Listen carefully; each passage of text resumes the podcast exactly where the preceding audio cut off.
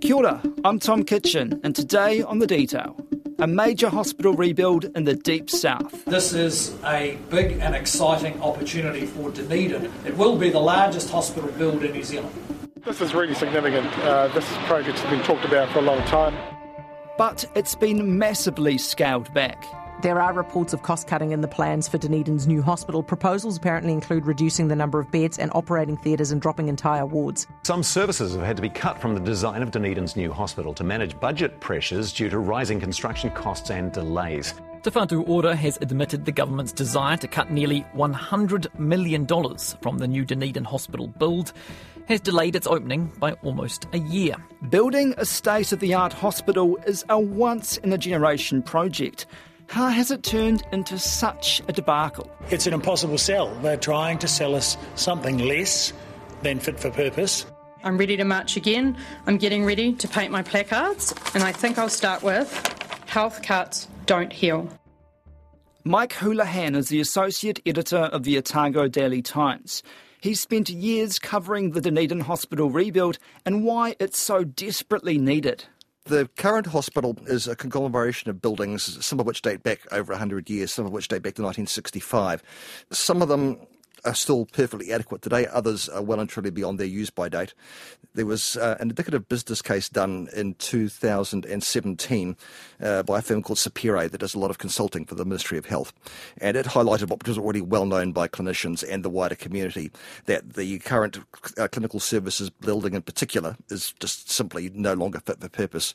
It leaks, as does the ward block, which is the other main building in the hospital complex. They're both riddled with asbestos and they're simply not built for modern medicine. For example, there's simply not enough power points in many parts of, of the building to be able to run all the equipment that doctors require for treatment these days. A lot of the space is cramped because uh, it was built in a concrete pillar construction. It's difficult to, you know, you can't just knock a wall out because you'll knock the entire building down if you do.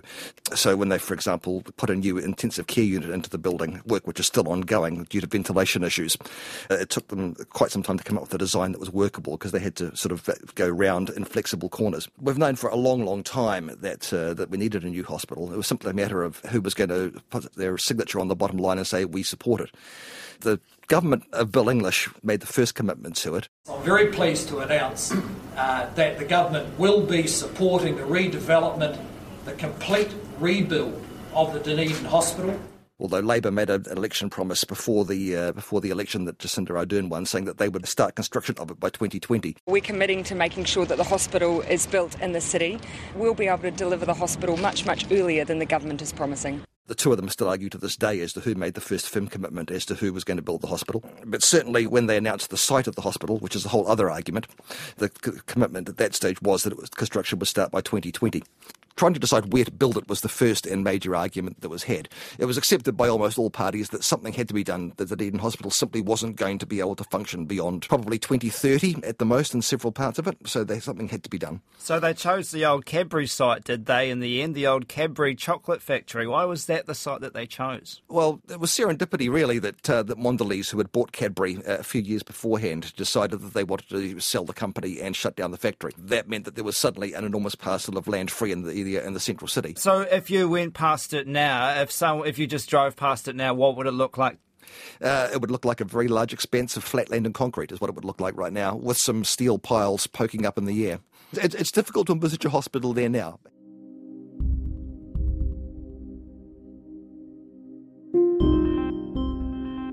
So explain to me this dispute of funding and what's happened. It comes down to size, scale, the number of beds, the number of operating theatres, the number of amount of services that are inside the hospital. When the um, the 2017 indicative business case was done, they talked about the need for 481 beds in the hospital. That's now come down through a, a series of iterations. Government construction projects don't just put a consent in for a four bedroom house and then build it. They go through an enormous series of budget points. They go through indicative business cases, business cases, detailed business cases, and then they finally, if you're lucky, get signed off by cabinet. So we've went, we've gone from 481 in the initial indicative business case, and they suggested maybe 17 theatres would be required. Then we ended up with 410 in the detailed business case and 23 theatres. Uh, and by the time we got to the detailed business case, we ended up with 398 beds, 12 of which will be shelled. That's to be opened up at a later date, and 24 theatres with four to be shelled. Two MRIs down from three and there was going to be a PET scanner put in place that's now also going to be shelled. And when was this news released? When did that come out that that was going to be the case? That was just before Christmas. Since we were promised a brand spanking shiny new hospital back in 2018, we've seen a constant whittling away of the size and the amount of services that will be in there.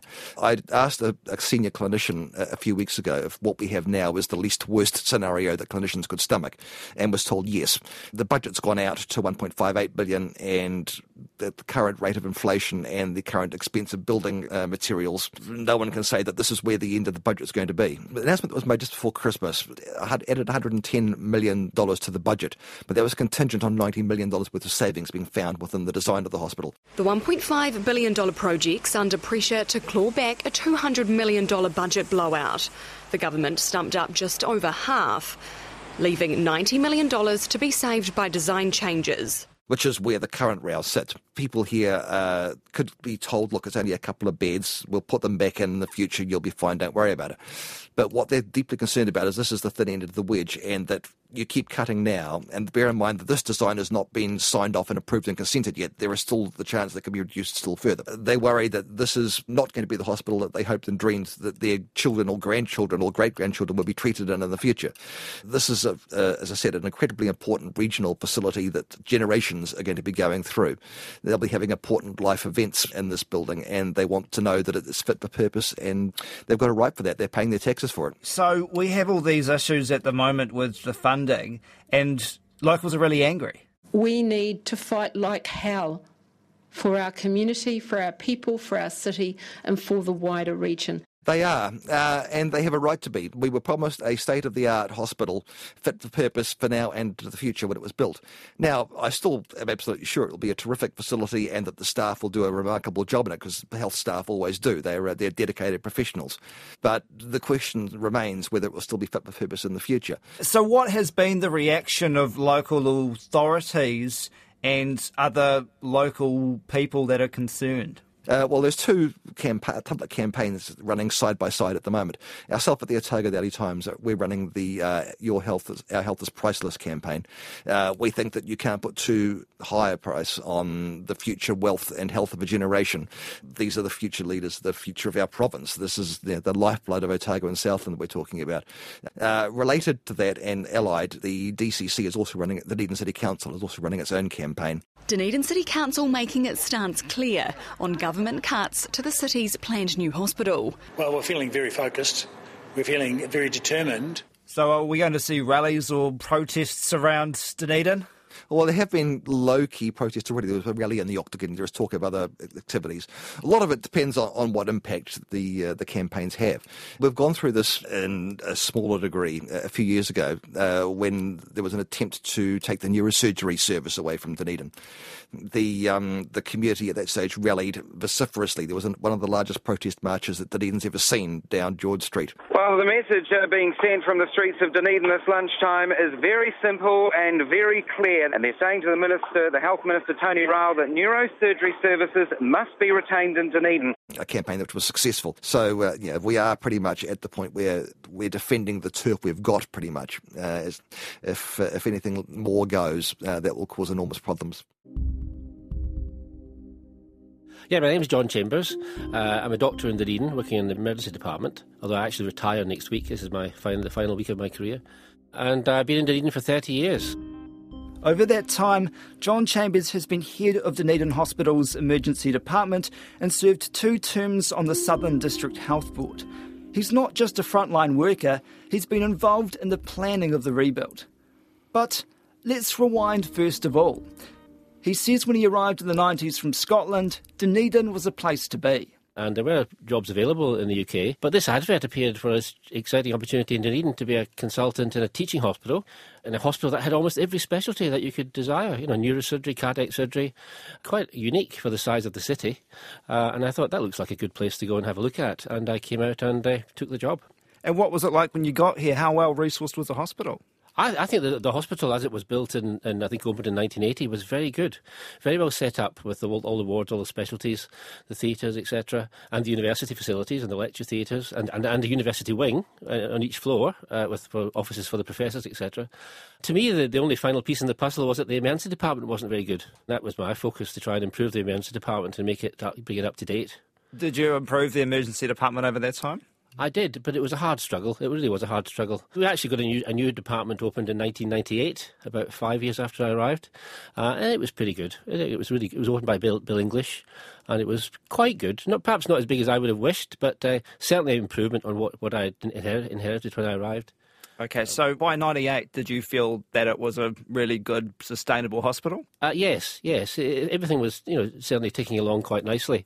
And it was, I suppose it was um, later on, about 2013, about 10 years ago, uh, when the plans to revitalise and refurbish the hospital floor by floor um, for the future was starting to look not good enough. Uh, and the problems with the intensive care unit in particular highlighted that. A series of postponements and cancellations to scheduled operations at Dunedin Hospital, not because the surgeons weren't available, but because there were insufficient ICU beds to care for patients after surgery. And they realised that they wouldn't be able to refit the old hospital and, uh, and they better plan for a new one on a new site. So, how would you describe the hospital as it is now? Well, I think like like all hospitals around the world, we are we are struggling at the moment. This is a Friday morning I'm speaking on, and at the, this morning our emergency department is what you call code red which is you know pretty full to bursting. And I think this morning half of the beds in the emergency department this morning are occupied by patients who actually came into hospital yesterday, but there are no there are no beds in the wards for them to go upstairs to fill. So um, this is the sort of thing which happens and ends up with the terrible situation of people having their elective surgery cancelled on the day. They, uh, you know, some patients end up having their, their elective surgery cancelled, even though they, they may have waited for it for months or even years, and that's a devastating thing to happen to our patients. And, and obviously, it's upsetting for staff that have to break them the, break the news to them so that, that's that's where we are today, unfortunately. I've seen some information about pressure on emergency departments and other areas. Nothing. I've never seen um, a code black. What's led to this? I think it's just a, just a growth in demand, a growth in demand, and the number of patients requiring care, the complexity of the care, and the complexity of the patients um, blowing out. The waiting lists are very long, and the the wards are, are struggling with the number of beds that they have resourced. And sometimes that's a staffing problem. Sometimes we don't have enough staff on the day to open some beds in the wards, and that, that, that adds to the pressure. John was first elected to the DHB in 2013, and he was on the board for two years before commissioners were brought in. He served a second term as an elected member from 2019 through to 2022 when Te Whatu Ora replaced the 20 DHBs. When you were in that DHB, what was the vision of this new hospital? Oh, to be you know, obviously to be a state of the art hospital and to clearly eh, hold on to those services that have been in Dunedin for decades, you know, hard fought and developed by great people over the decades. So tell me about the original plan in the mid 2010s. Well, I think there was a lot, a lot of planning meetings were about how, how will care be delivered in future? Will it be different?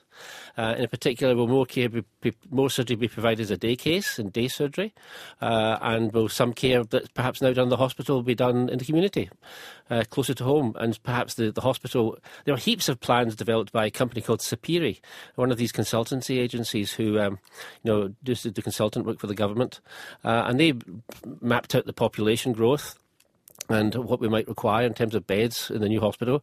And then it went off to the ministry and it was sort of sent back with, well, make it a bit smaller.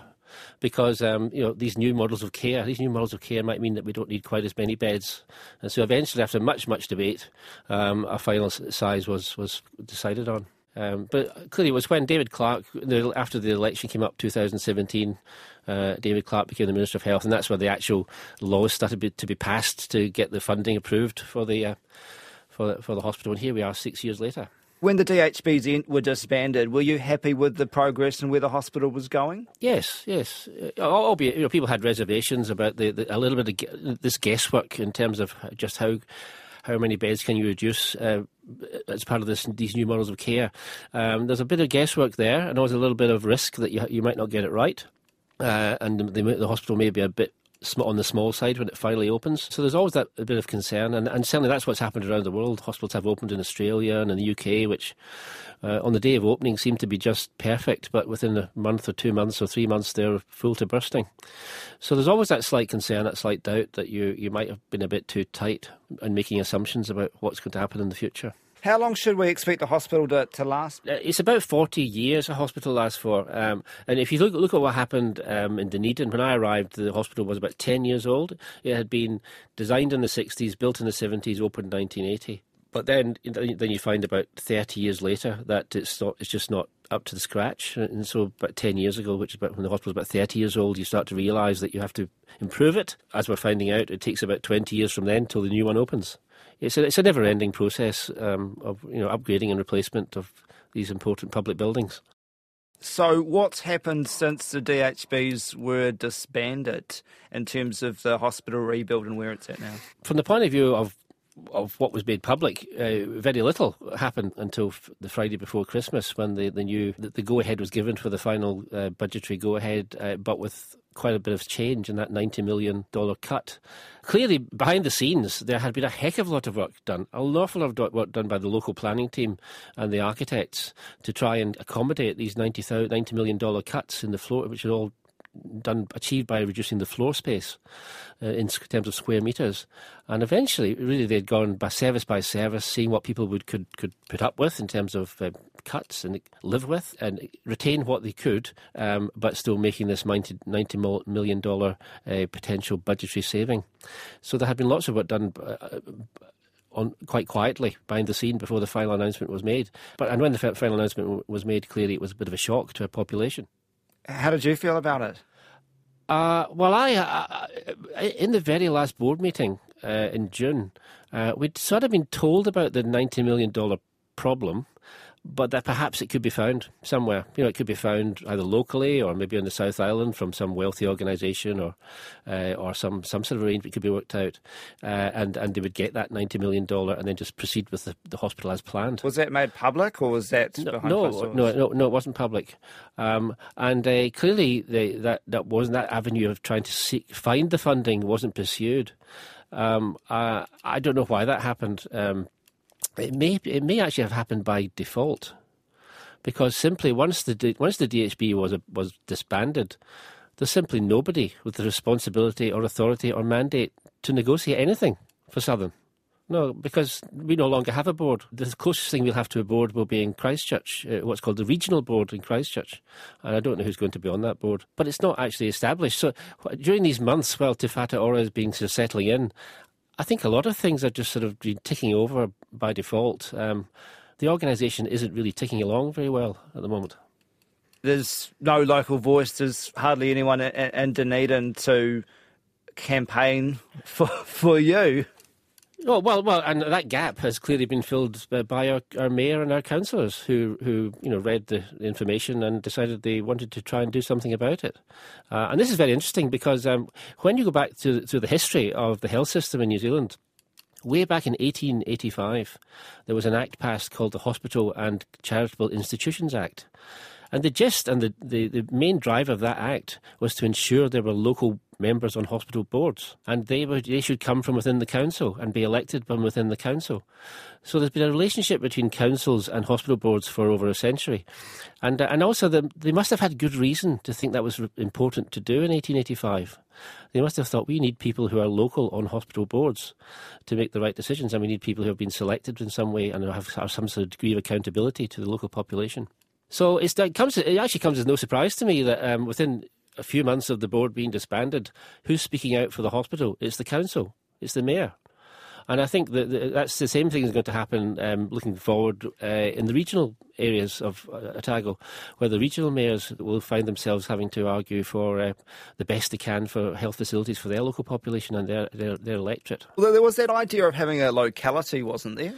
Yes, the regions are now going to be called localities, and such as you know uh, Balclutha or Dunstan, um, Central Otago. It's still being. It'll have to all be worked through. It'll have to be established. It's not. It's not really been made decided how it's all going to work yet. There have been some winners so far. I think uh, up in Oamaru, they've got a big funding hike just recently out of Te Ora, which is very good for their, for their population. But as you may have read, now Gore are a bit, are a bit unhappy because they, they haven't had a big funding hike and they have just as many you know problems in service service delivery. So there's going to be battles to fight in each city to try and get the best they can for their for their local population in the new system.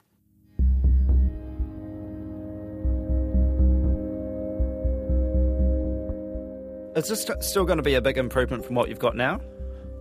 I, well, I think it, it, the, in terms of the quality of the building why it's so expensive, um, the the quality of the theatres and all that sort of thing, and the, the, the, rooms for patients, and the ventilation, and the infection control, uh, and and the computerisation there are going to be amazing advances. It will really look very flash, I think, when it opens, and uh, and as I say, much more safe in terms of infection control, uh, and some of the, the, the, equipment in the operating theatres and what they call uh, hybrid operating rooms, which have like scanners in the actual operating room. There's going to be a lot of lot of modernisation, a lot of good changes in the new new hospital, but it's actually it's quite a few years away. It you know, it's now going to be 2029 uh, by until it eventually opens. How do you feel now? I mean, there's a big campaign going along. Oh, I think it's early days. I, I think I, I, think the uh, the mayor and the councillors are doing a, a, good job. They're well briefed. They know what they're talking about. They know the information, uh, and they know what they're what they're arguing for. Uh, I think there'll be some movement. It, it's, it's false economy to cut things out in 2022 um, for something that's not opening till 2029. Uh, it will cost far too much money to catch up uh, in uh, in 10 years down the track. So I think uh, maybe there'll be a little bit of movement, hopefully, with all this uh, this campaigning that the council are, are embarking on. But if Te Whatu Ora do nothing, they, they won't do nothing. They, they can't do nothing. You, you can't you can't not respond to it to such a, a well well run and uh, well publicised campaign by concerned people. Um, uh, there'll, there'll have to be some uh, some movement and some adjustment. It's only sensible, I think. That's it for today. I'm Tom Kitchen. The detail is supported by the Public Interest Journalism Fund. Today's episode was engineered by Phil Benge. Our producers are Sarah Robson and Bonnie Harrison. Thanks to Mike Houlahan and John Chambers. Ka kite ano.